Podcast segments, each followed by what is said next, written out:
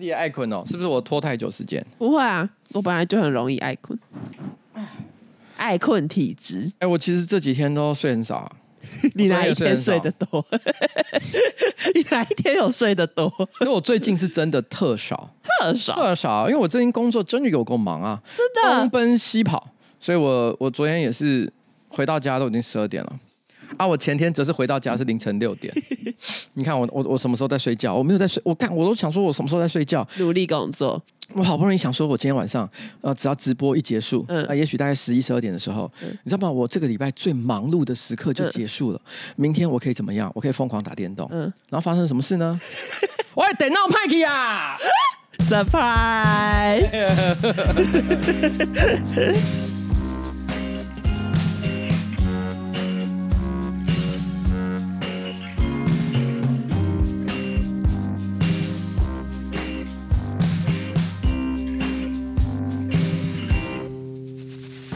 哎、欸，大家好，我是上班不要看的呱吉哈。如果 IKEA 的家具坏掉了，叫做什么呢？叫做 Paikia。什么东西啊？为什么突然讲这个、啊？什么意思？网络谐音梗。那什么契机促使你想要分享、這個？因为我刚说我的电脑 Paikia。好呀。好，今天是我们的新资料夹 Number 160。T， 我刚本来讲 160。啊 ，160， 应该也可以吧？也可以吧。然后在我旁边是我可爱的小助理。哎、欸，为什么突然间变那么低啊？你是人妖？你还没水准？你确定讲人妖这个词是对的吗？讲人妖 OK 吗？我想一下，因为我讲的东西，我讲的是你，我讲的不是别人。哦，然后这周刚好有这个跨性别游行，跨性别游行呢是发生在10月27号，就是礼拜5的晚上。也就是说，其实大家听到这个 podcast 它上架的那一天了，对，那个晚上其实就是跨性别游行哦。通常我知道是台北一定有，那其他县市有没有呢？我就不太清楚。没错。那如果说你正好也支持这个议题的话，我先跟大家讲，就是说同志游行呢向来都非常的盛大，可是跨性别游行呢相对来讲就是比较没有那么多人知道，所以如果你愿意支持的话，上街去帮忙一下，我觉得也是很好的一件事情。好啦，就这样啦。啊，这个我稍微提一下，就是说，其实跨性别游行呢结束之后，刚好又是一个跟跨性有点关系的事情，就是《洛基恐怖秀》的电影，他们今年放映的时间刚好就是在跨性游行结束之后，然后他们本来有邀请我去，可是因为我是心里是觉得说，哈，因为哈，还拜个暗时哈，那是。规暗东底下外口，啊老婆会生气，无啥好，无啥好，就甲伊讲我无多啦，是啊，多谢你的邀请。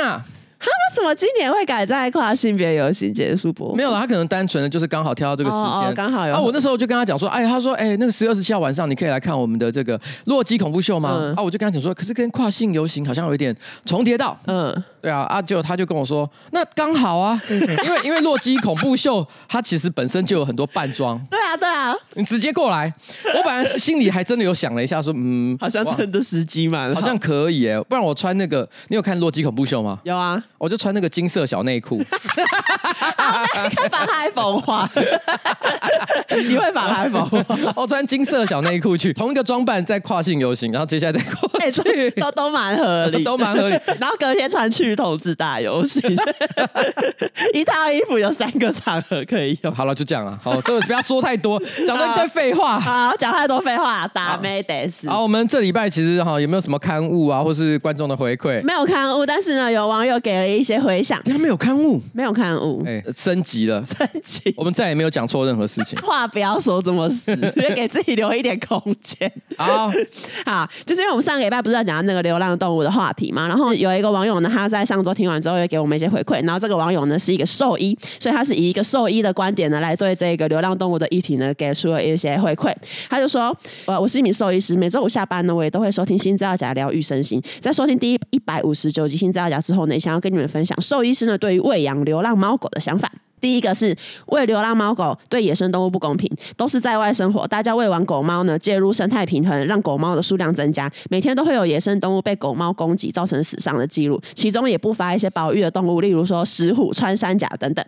第二呢是喂养它们呢会造成它们因为生活很安稳，所以大量繁殖，路上有很多狗猫呢因为紧张乱窜造成交通危险以外，也有很多狗猫因为交通意外被送来兽医院。如果有爱妈愿意负担那当然很好，可是很多时候呢兽医呢必须选择无偿堂的救他们，不然呢就要被骂没有爱心的两难情况，更不要说狗猫本身受伤呢就很痛苦了。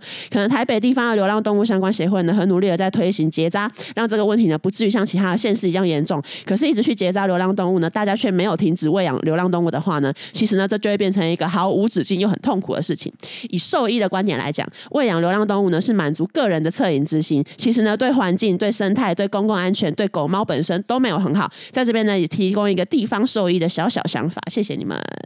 根据一个国外的研究报告指出啦，就是说在一个无法封闭的区域内，简单来讲就是说，如果你是个封闭环境，比如动物园，未封闭的环境，比如台北市啊，或者是任何一个县市，如果进行少量的结扎，对于整体的流浪动物的数量没有什么太大的影响，就是说其实你会以为说哦，我尽量结扎总是会减少它增加的速度，可是因为很多这个城市的研究指出，就是说因为通常很难达到一定比例的这种结扎数，所以其实最后会发现好像流浪动物的减少幅度呢很不明显，所以看起来效果很有限，所以说这只是一个就杯水车薪的行为啦，所以其实我也都知道，就是说喂养这件事情有很多的问题。我推荐大家去看一下，我忘了是 Discovery 还是动物星球频道曾经有一个纪录片是在讲说猫咪是很可怕的这个野生动物杀手，这些东西我充分的知道，但是站在我的立场啦，我只是不想去谴责大家的爱心，但是我其实知道说站在我的角度，我也认同，就是说毫无限制的这个恻隐之心哦，其实是有可能造成环境很大的影响。那所以我这边就是跟大家就是分享一下啦，就是说不同的意见，对各方观点，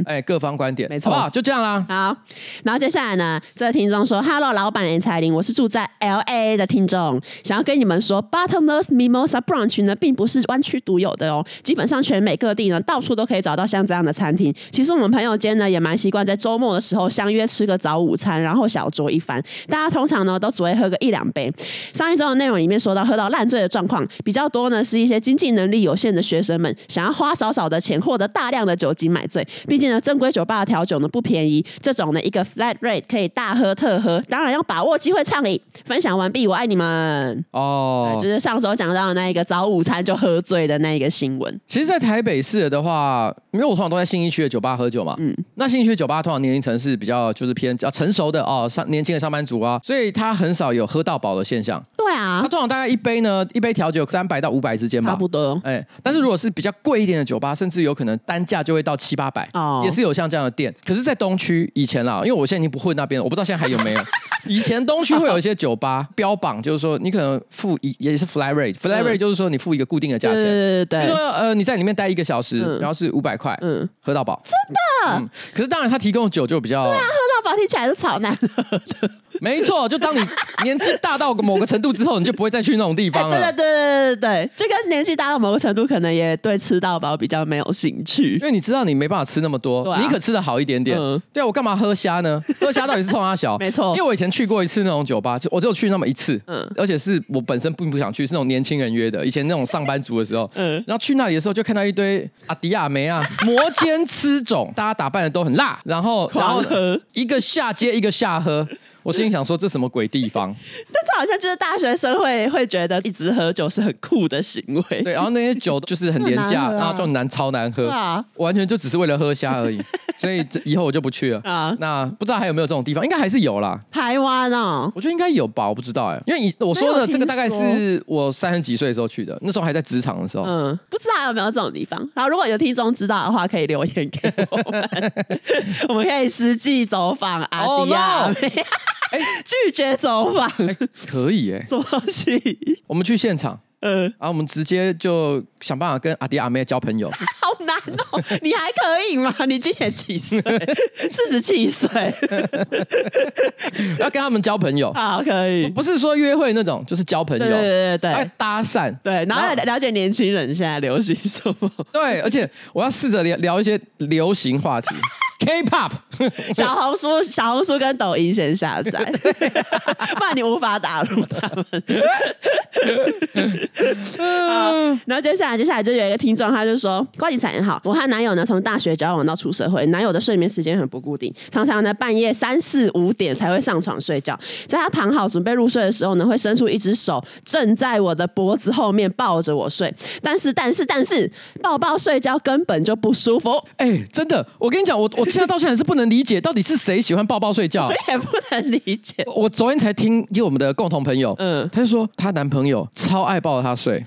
他其实不堪其扰，超级不堪其扰。他说他就是好像要抱着他睡，他才会觉得能够安稳睡觉，而且也是把手，就是男生啊，他手枕在那个女生的那个下面，他才会觉得喜欢。所以那个朋友是女生嘛，他平常就是都忍耐，等到他睡着之后，他悄悄的把他推开，默默离开，回到自己习惯的姿势跟位置睡觉。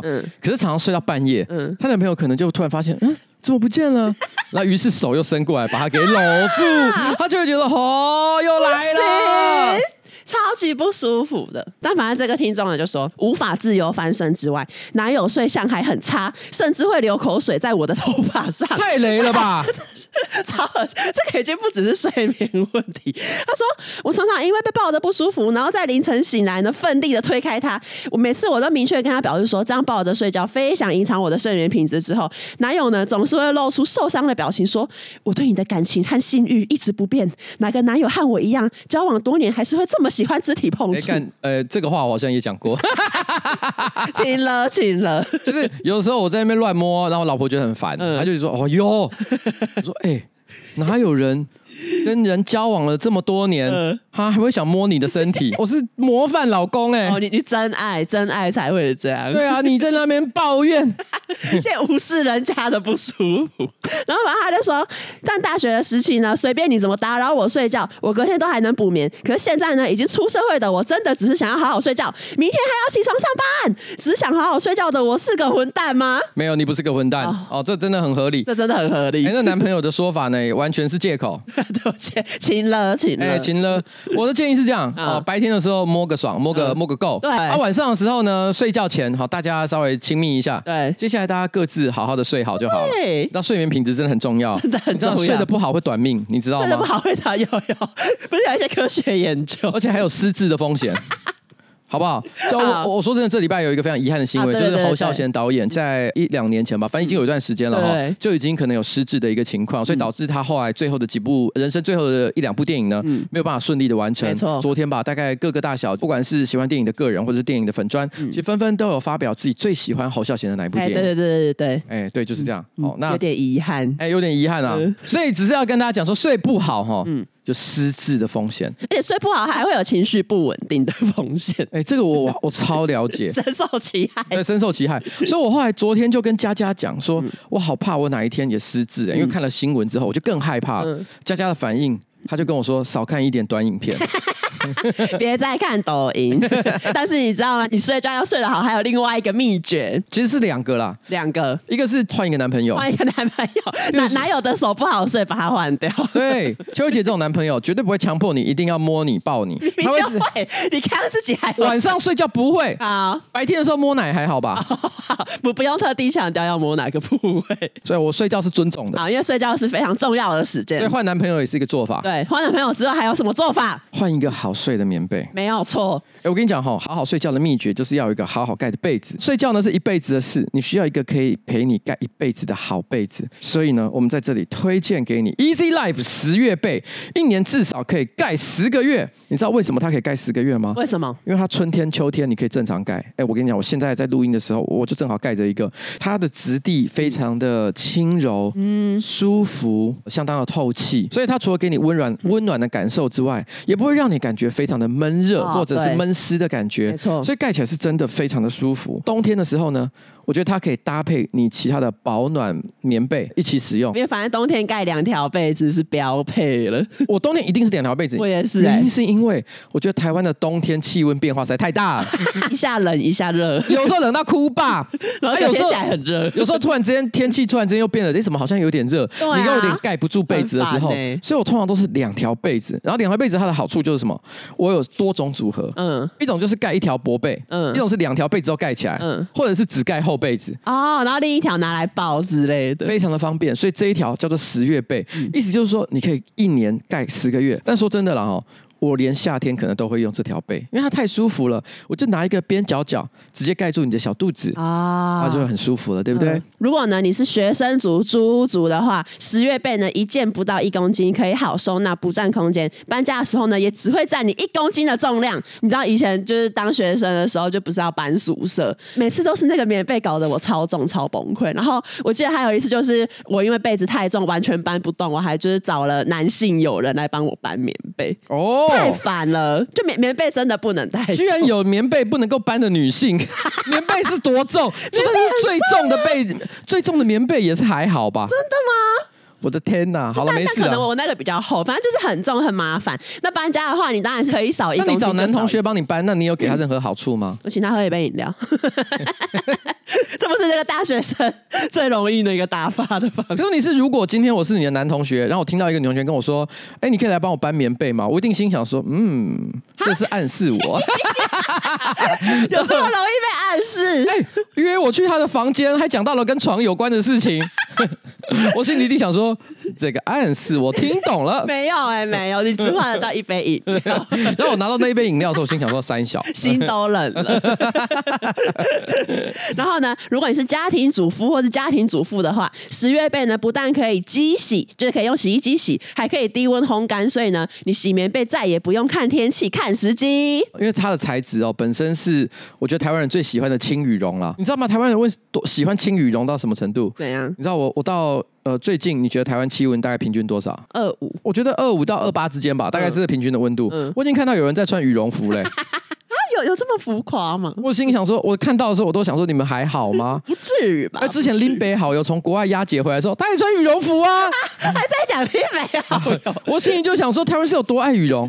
可是我跟大家讲 ，Easy Life 随便刚好就是用轻羽绒做的，哦对，哎，非常的这个透气轻盈哈，不用被套，直接盖就好了。而且它有日本科技特殊抗菌防螨的效果处理。我觉得台湾就是一堆过敏儿，包含我在内，就是我。所以，你看一下我今天穿的衣服，过敏党。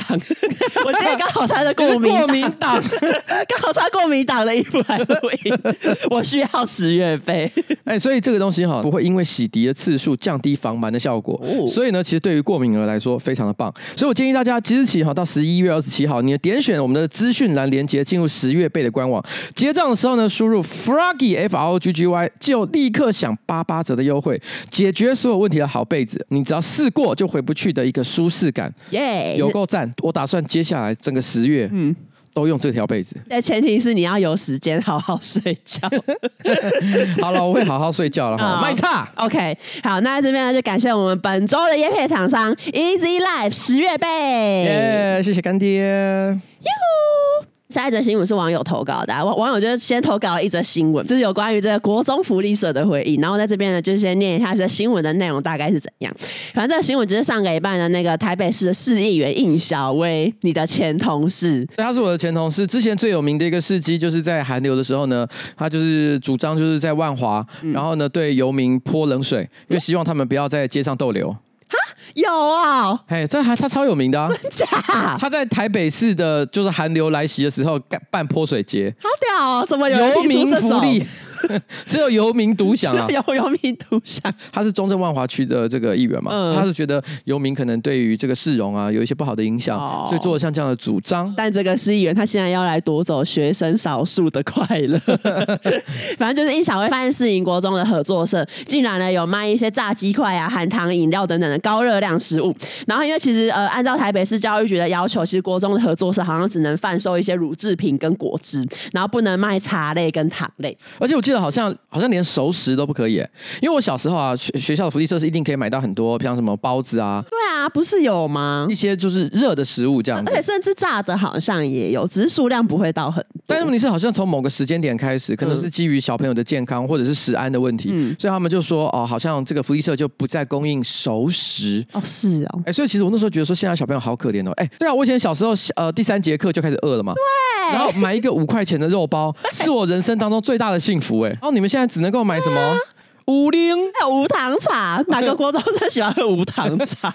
那这是我们现在这些中年人因为缺钙、脂肪肝，对啊，所以才会喝无糖茶的困扰，对啊，无糖牛奶，对啊，我傻眼，这年轻人听到一定笑死，好可怜哦，对啊。然后反正应小薇人就说呢，士林国中这样做的时间居然已经长达6年了，然后每个月的营业额高达20万，可是呢，士林国中交出来的这一个资料一些报表吧，却显示说合作社的营运呢有亏损，他就觉得都卖20万，怎么会有亏损？然后他就怀疑说，学校是不是每个月就是那一些违规偷卖的商品都没有显示在账面上，才会有这一个？天哪，是黑市交易耶！对啊，怎么会一个国中校园犯罪行为？听起来很严重，但其实只是偷卖炸鸡。学生去那个福利社，就跟福利社阿姨说有没有？对，然后经过假装手碰到，其实是把钱付给阿姨。阿姨说：“等一下你去3号教室，从左边数过来第5个置物柜里面拿，对，里面就有你要的东西。”就拿出来只是一个炸鸡。然后反正应小薇就质疑说呢，学校是不是有登载不实的嫌疑？然后教育局呢也说呢，目前呢已经有启动调查，然后如果学校真的有贩卖一些不在规定内的东西啊，或者是有任何的违规行为，就是会移交司法机关处理。你知道这让我想到一件事情，就是可能会在未来2年发生一个现象，就是土城看守所、就有一个重刑犯问旁边另外一个犯人说：“我是因为杀人啊，你嘞？”我在学校里面卖炸鸡。就是哦，你嘞？哦，卖炸鸡啦，还要讲的一副黑道大客去没有啦，就卖炸鸡啊。对，反正应小薇他就是后来他还有就是有贴出那个学校垃圾桶的照片，然后他就是垃圾桶里面就是有很多那种含糖饮料的瓶罐罐，然后学生的书桌呢上面也都不是课本，都是饮料。有家长啊就是说你一下这边进那边进啊，你学生最后想喝的话，他们放学还是会去便利商店买。然后也有学生呢出来澄清说，议员 PO 垃圾桶的照片呢，里面的很多瓶瓶罐罐呢，学校根本就没有卖。有很多学生就是很不爽，就是说你这样要求很虚伪呢，学生吃什么都要被管，难道放学去便利商店买就可以吗？这样的指控是不是有点不知民间疾苦呢？这个就跟很多东西的这个管理是一样的，就是说我们想说要让小朋友免于各种风险，不要看成人网站，不要看 A 片，不要吃不健康的食物。对，可是事实上呢，这个世界上诱惑这么多，以台湾现在这个便利商店密集的程度，他如果想喝，随时都可以买。说如果今天是有心要管理学生的这个体重啊，或者是健康的状况了的话，那我想其实有很多更应该做的事情，然后包含就是饮食上的一些卫教啊干嘛的，我可能都比这种短效的禁止做法其实可能还要更有帮助。那我觉得对应小薇来说呢，她最大的噩梦可能就是如果她看到有游民跑到学校的福利社里面吃炸鸡，她大概就疯掉了。这完全是她2个大忌。对，大忌。天啊，游民在福利社里面吃炸鸡，游民不但没有被冷水泼，还吃热腾腾的炸鸡，他气到了，他气到了。反正就是因为我刚刚说这个新闻是网友投稿，然后网友呢就是贴了这个新闻之后呢，他就说还是比较喜欢有福利社的校园。1982年出生的我呢，犹记当年的小学有贩卖机，贩卖机里面有各式各样的饮料，有一些贩卖机还会有抽奖的机会，会再多掉一瓶。到了国中，我最喜欢早上提早出门去福利社买油饭加东泉辣椒酱。没错，我就是正港的台中人。当时的福利社里面最受欢迎的饮料就是纯吃茶、可尔必思。上高中后呢，不只有福利社，还有餐厅。正值发育的我们呢，有一些食量大的同学，第3节课结束之后就开始进食了。餐厅里面呢，有漂亮的学姐帮忙打菜。福利社我个人呢，最爱买地瓜酥加纯吃茶当做下午的小点心。哇，饮食生活好丰富哦。他好快乐，他是快乐的成长。对，我小时候好像没有吃这么多、啊，没有地瓜酥，怎么会有这么冷门的点心？然后他就说高3的那一年呢，921大地震之后呢，一切都没有了，这是一个有点悲伤的结尾啊。你知道我曾经听那个迪拉跟我讲说啊，有一次他提到说他很喜欢喝沙士，我说哦，你喜欢喝沙士哦，哦，真不错不错。他说你知道我喜欢喝到什么程度吗？我以前念小学的时候，每节下课都会去买一罐。我说天哪，如果我是你爸，我会打你耶！不要说，如果你是他爸，你会去叫学校不要再卖沙士。我跟他说，如果你今天一天说啊，我就每天都想喝一罐，我好像还可以理解。对，小学生真的蛮爱喝这种微博。每个下课都买一罐，哦呀，迪拉就是应小薇为什么要这样的理由。然后接下来呢，上礼拜维基百科有发出那个募捐的公告，然后反正就是可以请使用者可以捐款大概$3的美元呐、啊，然后就是让维基百科可以运作的更顺利啊，然后有更多的资源可以运用这样。因为其实维基百科募捐这也不是最近1-2年才有，它其实好像几乎每年吧，好像都会有类似的募捐活动。然后伊隆马斯克他就是上周他就看到维基100颗募捐，然后他就出来在那 X 上面发文，他就在他的发文里面质疑说，经营维基百科为什么需要这么多的资金？因为你经营一个网站应该不用太多钱吧？那为什么每年呢，就是维基的媒体基金会都会需要这么多的钱呢？感觉有一点在暗讽说，是不是有拿去做一些奇奇怪怪的事这样？那如果呢，维基百科呢愿意呢改名成为 Dickipedia， 一年他就可以立刻捐款10亿美元给维基百科。哎，10亿美元真的很多哎。大概300多亿台币，就算对 Elon Musk 来讲，我觉得也不算是一笔小钱了哈。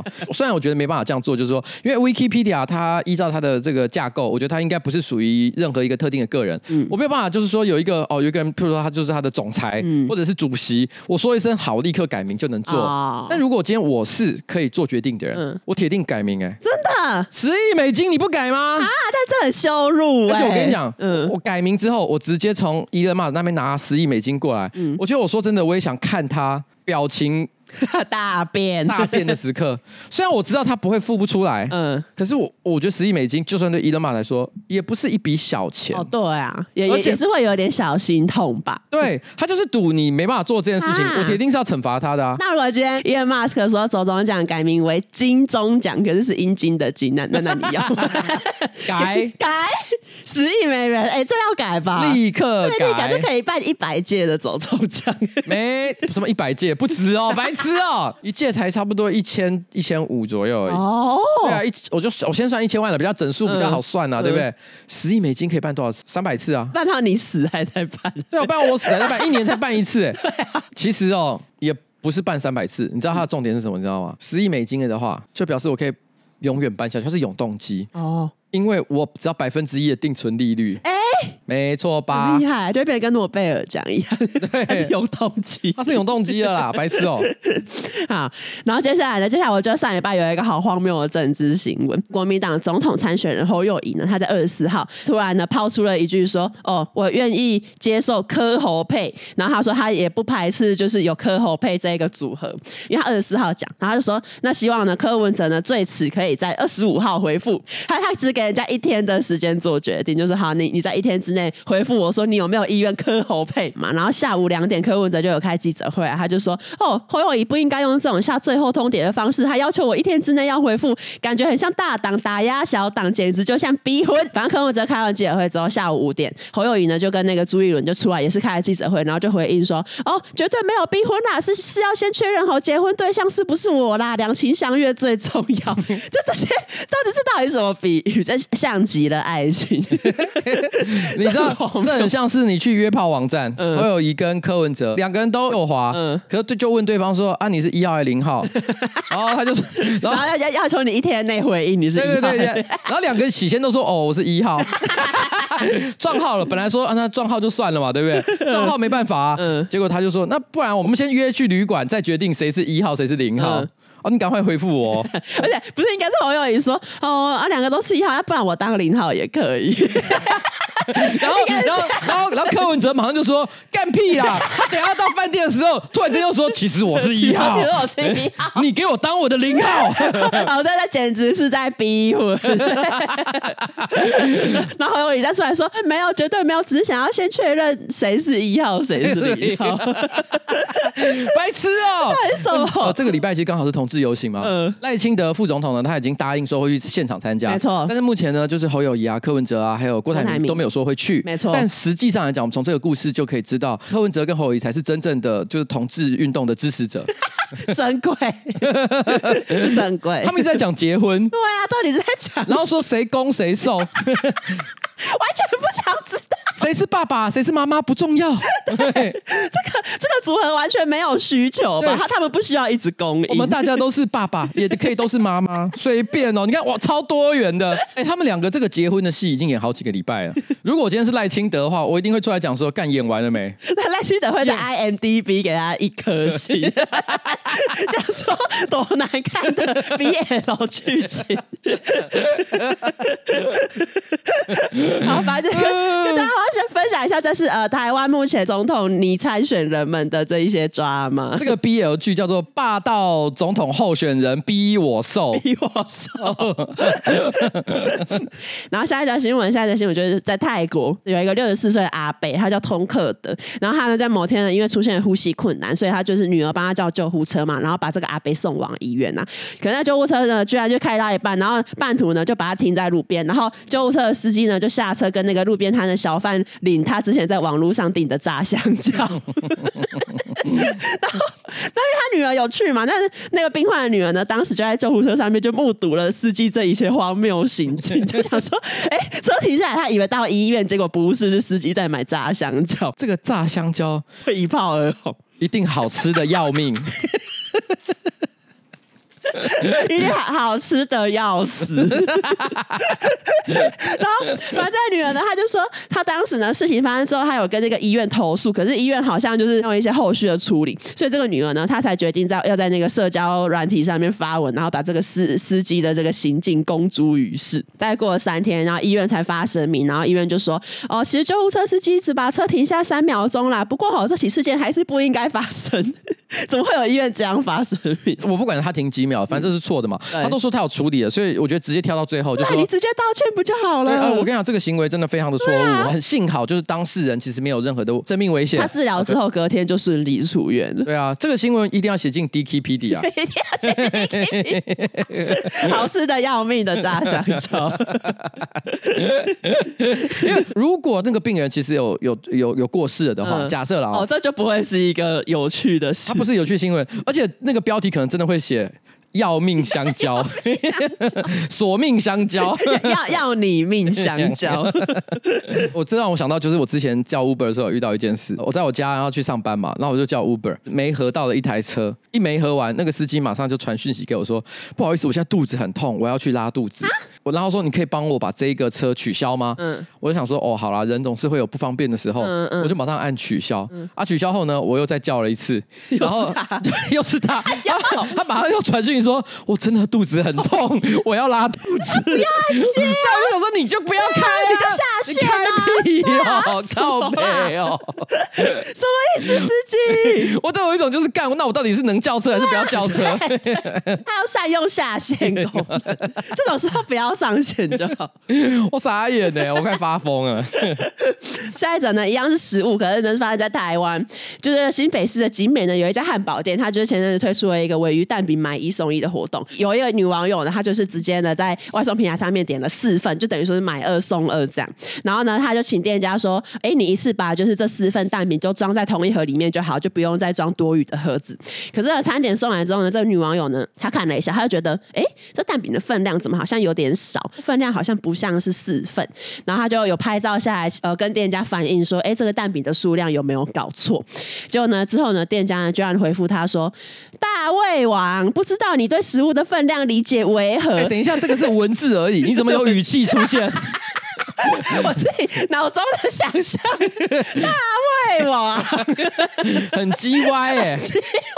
我觉得人家可能是很谦卑语气说，大胃王。大胃王，不知道您对食物的理解为何？不可能，这个不可能是谦卑的语气，一定是大胃王。不知道你对食物理解为何？4份你感觉只有1份，那你还是吃饭团或馒头夹蛋好了啦，比较不会饿到。然后店家还说，我看到你有订餐10次哦，但分量既然满足不了你，那就谢谢不联络。这是什么？这店家很屌，大胃王，我真的小林尊。后面其实是误会，因为那个人名字叫 David Wang。他真的是大胃王，他是 David Wang。然后反正后来那女网友就超生气，她就直接把她截图然后 po 到那个网路上，然后后来呢店家当然就是事后公开致歉，然后说自己督导不周，然后说当天员工好像确实呢只给到了2份，然后就出餐了，客服也没有搞清楚事情的原委，就不当的回应，然后店家就说会加强内部的管控跟训练，就是跟所有的道歉文一样啊。你不觉得这新闻有一种既视感？什么既视感？就是吃了2份蛋饼却只给1份的钱。你到底是吃了几份蛋饼？这个客人就会气到，嗯，然后拿刀子把他的肚子剖开，把他肚子割开，然后在众人面前，然后拿出来，你说这是神针蛋饼还是两分蛋饼？这是神针让子弹飞，对，让子弹飞。他说，你说这是杀人还要诛心啊！欸、对啊，他应该要这样子证明，证明自己确实是只吃到了2分，好惨哦！天哪，真的是既视感。好，然后接下来就是因为这周就是万圣节嘛，捷克的一个南摩拉维州的一个村庄，有一个神父，他就是某一天晚上在离开他的住处的时候，他就发现，哎、欸，教会外面的地板上怎么有这么多的南瓜？然后他就觉得，哦，神圣的地板上怎么可以充满这一些撒旦的象征？因为他就是觉得万圣节就是异教徒的玩意儿啊，然后是恶魔的产物这样，所以他就把这些南瓜全部都打爆。隔天，这些南瓜其实是这个村庄庆祝万圣节的其中一个活动。然后这些南瓜其实是由村庄里面的小朋友制作的。然后隔天的这一些小朋友，他就看到自己的作品直接被砸烂之后，这些小朋友就非常的难过，就觉得，为什么自己辛苦做的作品居然被砸烂？然后之后，这一个神父呢，他就出来发公开信，他就道歉，他就是说，哦，我是按照信仰以及呢，身为父亲和保护儿童的责任做出这些行为。如果早知道这些装饰是小朋友做的，我就会以不同的方式处理，没有要伤害任何人的意思啊。意思说大人的心就是可以被伤害的吗？大人的南瓜就会直接被砸烂。就是如果今天大人难过说，我做了好几天的作品被砸烂，他就说随便你，说随便，反正那是恶魔的象征。这感觉好像可以在 Steam 上面做一个小游戏，叫神父打南瓜。哦，会出现那种史莱姆游戏区。对对对，然后地上很多南瓜，然后神父一直拿一个大棒子在那边捶打。但每当他快要捶完的时候，就会有一些像小恶魔的小孩偷偷把他刚做好的又推出来，然后他一转头，哎、欸，怎么又有？然后要一直打啊！或者是另一种玩法是有那种大人做的南瓜跟小孩做的南瓜啊，你如果砸到那个大人做的就加分，哦、然后砸到那小孩做的就会扣分。哦，要分出来。哦，大南瓜，小南瓜，大南瓜，小南瓜，这让我想到南瓜马车的午夜，穿上我的玻璃鞋。这什么歌啊？的滋味，像人也的不了解。谁啊？我忘记歌名了。五月天啊。五月天唱这个，你刚唱起来像童谣一样。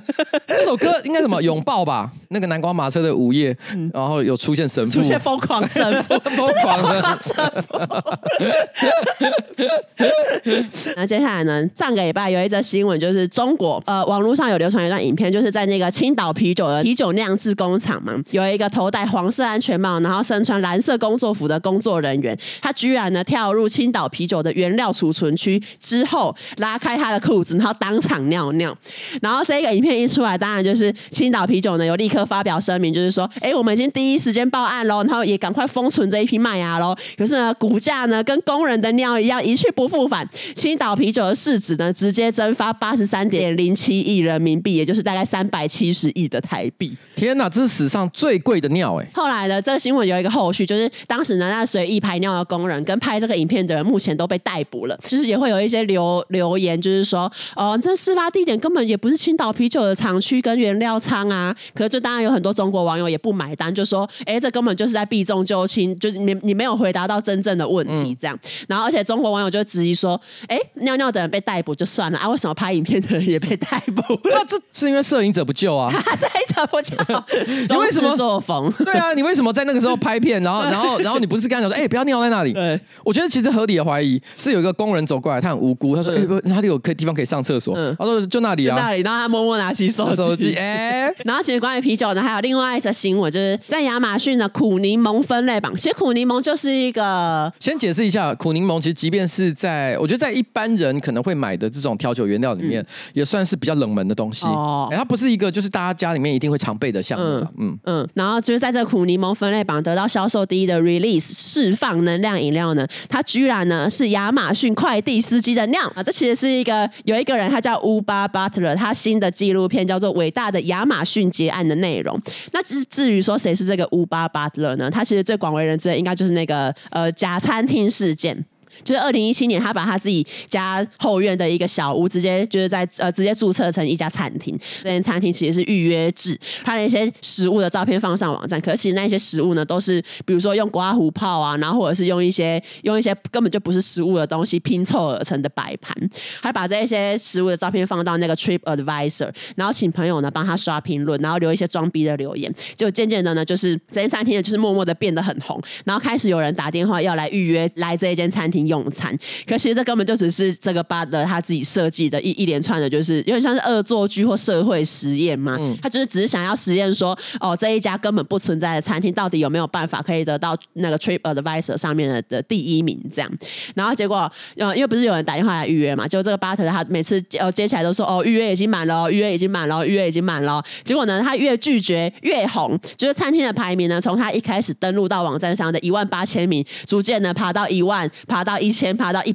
结果才过了6个月呢这个餐厅的排名就直接爬到了第1名，还蝉联3天。我不知道我们有没有介绍过，但是这个新闻在当时是真的蛮有名的，没错，然后就是后来呢这个 Butler 他想说哦我的目标已经达到了，然后他就把这一整个实验的过程他发在那个 VICE 网站上面，然后这个新闻一出来当然就是有很多媒体就觉得天哪太酷了吧，这个实验哇真是恶作剧社会实验，然后就都很想要这个 Butler 来上节目，结果因为 Butler 他其实他有实际接受过几间媒体的采访，可是他都觉得很无聊，就是问的问题也都一样，然后也不知道就是浪费时间，所以他之后呢就找了好几个替身去帮他上节目，然后重点是那些替身呢有一些根本就是也长得跟他超级不像，甚至还代替 Butler 去接受一些颁奖的奖项之类的。其实台湾曾经有发生过一个类似的事情，就是大概3-4年前吧我忘了就浊水溪公社，它是一个很知名的台湾的算是朋克独立朋克乐团，非常有历史，然后呢他们有一年得金曲奖，可是主唱还有乐团的成员都没有到现场，是啊，他们请了一个爆乳妹上台领奖，你看不出来他跟乐团的关系是什么，就是一个辣妹，然后穿很露的衣服，然后上台领奖。当时我只有一个感受啦，我认为应该这是一个他们想表达的态度，但是具体来说背后所象征的精神还无法理解，我其实不太确定，没有问过当事人，我不知道，但我知道他就是在给小那时候因为浊水溪公社我觉得在听团仔的世界里面算是如雷贯耳的一个知名老团，对，但是问题是呢，如果今天跨出这个乐团圈，一般的大众其实不知道他是谁，对。可是当时我的感受是，如果今天是浊水溪公社的人来现场领奖，我猜媒体的报道不会太大啊。可是那个爆乳妹，上去就很有话题。其实他得到好多的新闻真的啊。对对对，很多人都在问说他是谁，没有人在意浊水溪得奖。那一次我记得好多新闻就是在讲那个爆乳妹，真的啊。所以我觉得他应该有些想讲的事情，但看不出来想讲什么。可是总言之，笑话还有解释就不好笑，所以他们也没出来解释，然后我也不想帮他讲，大家自己揣摩就那个爆乳妹到底是什么意思。然后也刚刚讲了那个 Oobah Butler 他比较有名的事迹就是2017年的这个假餐厅的事件，不过呢最近呢他又回来了，这一次的目标呢是针对亚马逊，亚马逊的那个工人的工作情况，不是之前 也都有很多国外的媒体会有报道说工人其实工作环境很严苛，然后没有充足的休息时间，然后可能就是工时过长之类的，然后这个Oobah Butler他因缘际会下，他某一天就在亚马逊的仓库附近，他就发现路边有一个保特瓶，而且这个保特瓶呢闪着金黄色的光芒，他就觉得 很好奇，他就走过去拿起了那一个保特瓶，然后拿起来之后呢把他的瓶盖扭开就闻了一下，然后发现对是尿液没错，然后他就确认了一下里面是尿，他之后呢在1分钟之内在亚马逊的仓库附近就收集到了7瓶，要怎么确定那7瓶就都是尿呢？他就是一样，每一瓶他都把它瓶盖扭开，然后都闻了一下。然后他说呢，虽然呢，就是每一瓶的这个金黄色有一点就是色泽不太一样，不过呢，确认这个7瓶都是尿。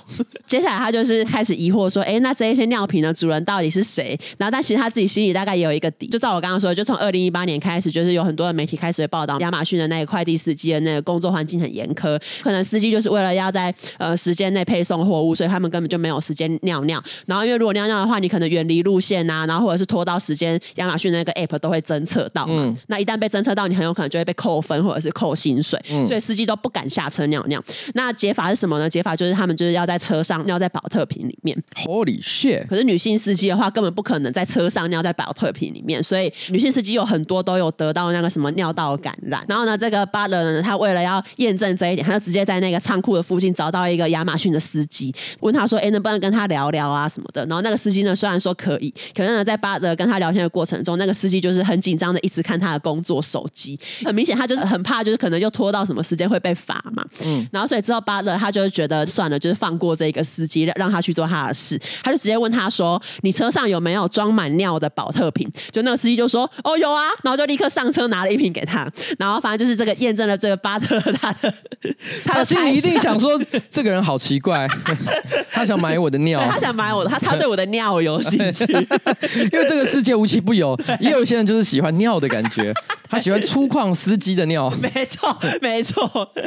后来呢，就是在接下来几个月里面，这个巴特他就是走访了世界各地，比如说意大利啊、西班牙、英国、美国，他发现亚马逊的这个司机都有这个问题。新闻里面说亚马逊正用尿液淹没全世界。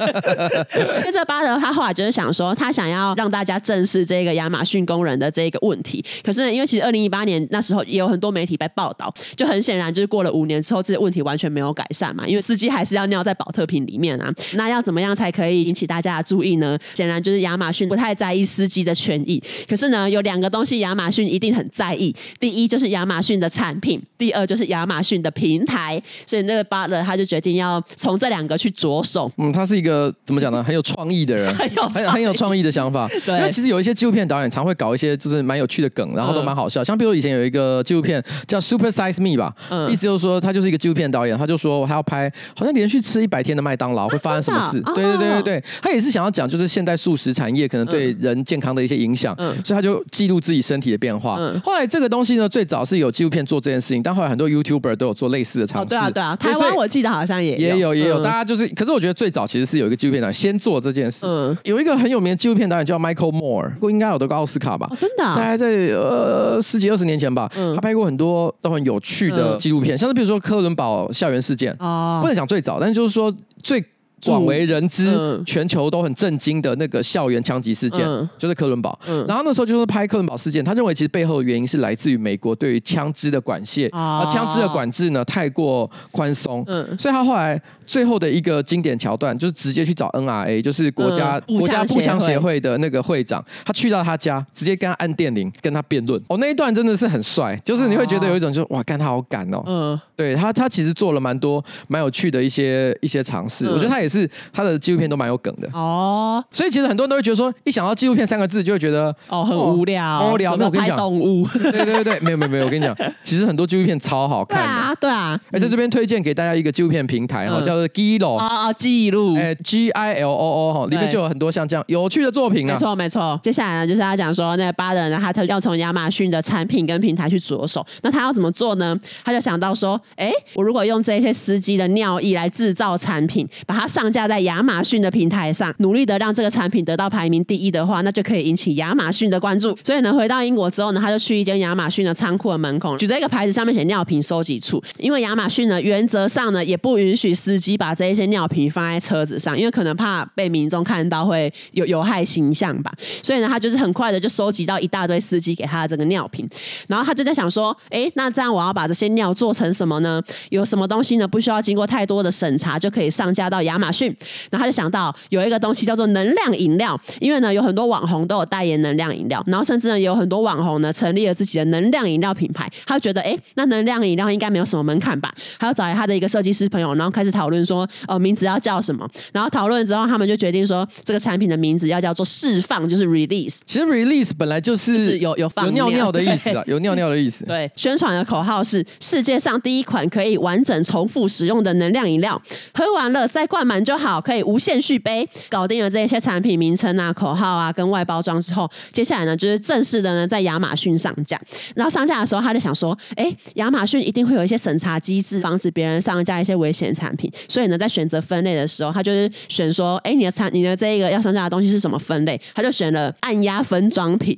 可是他又希望别人可以其实看得出来这一款产品其实根本就是尿，所以他在成分表里面他就是还很清楚的写说，哦，这个产品里面的成分呢是尿酸跟尿素哦。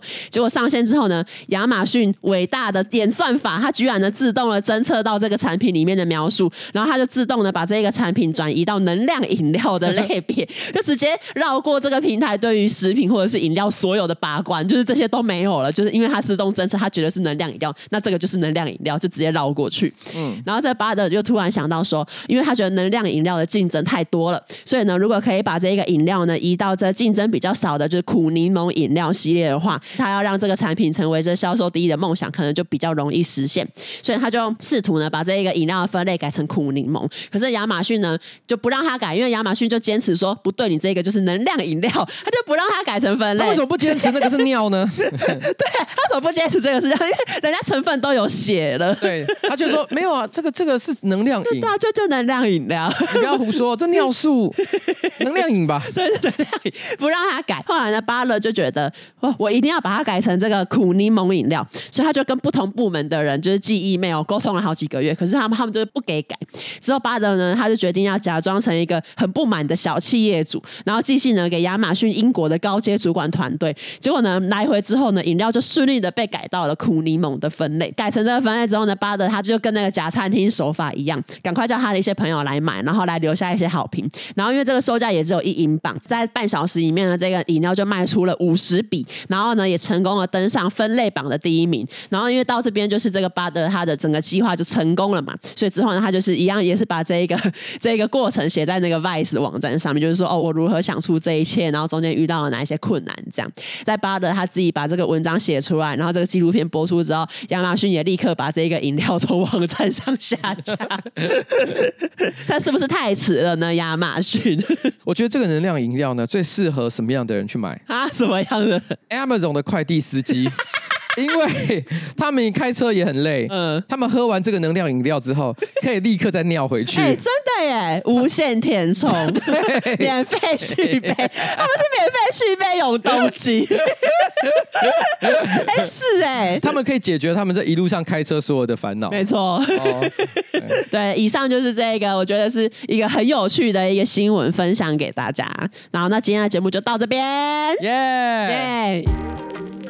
哦，好累，累什么？今天流露很久嘛，还好啊，1小时16分。好啦，在这边呢，还是要跟大家提醒一下哈，我们这边的干爹呢 ，Easy Life 10月被哈，它是一个1年可以让你盖10月的好被，可以陪你一辈子的好被子。现在即日起呢，到11月27号，你点选资讯栏的连结，进入 Easy Life 10月被的官网，你结账的时候输入我的名字 FROGGY， 你就可以享8%的优惠，解决你所有问题的好被子。我跟你说，你试用过，你懂，更美气啊！感谢我们的干爹 Easy Life，Easy Life。好了，拜拜，拜拜。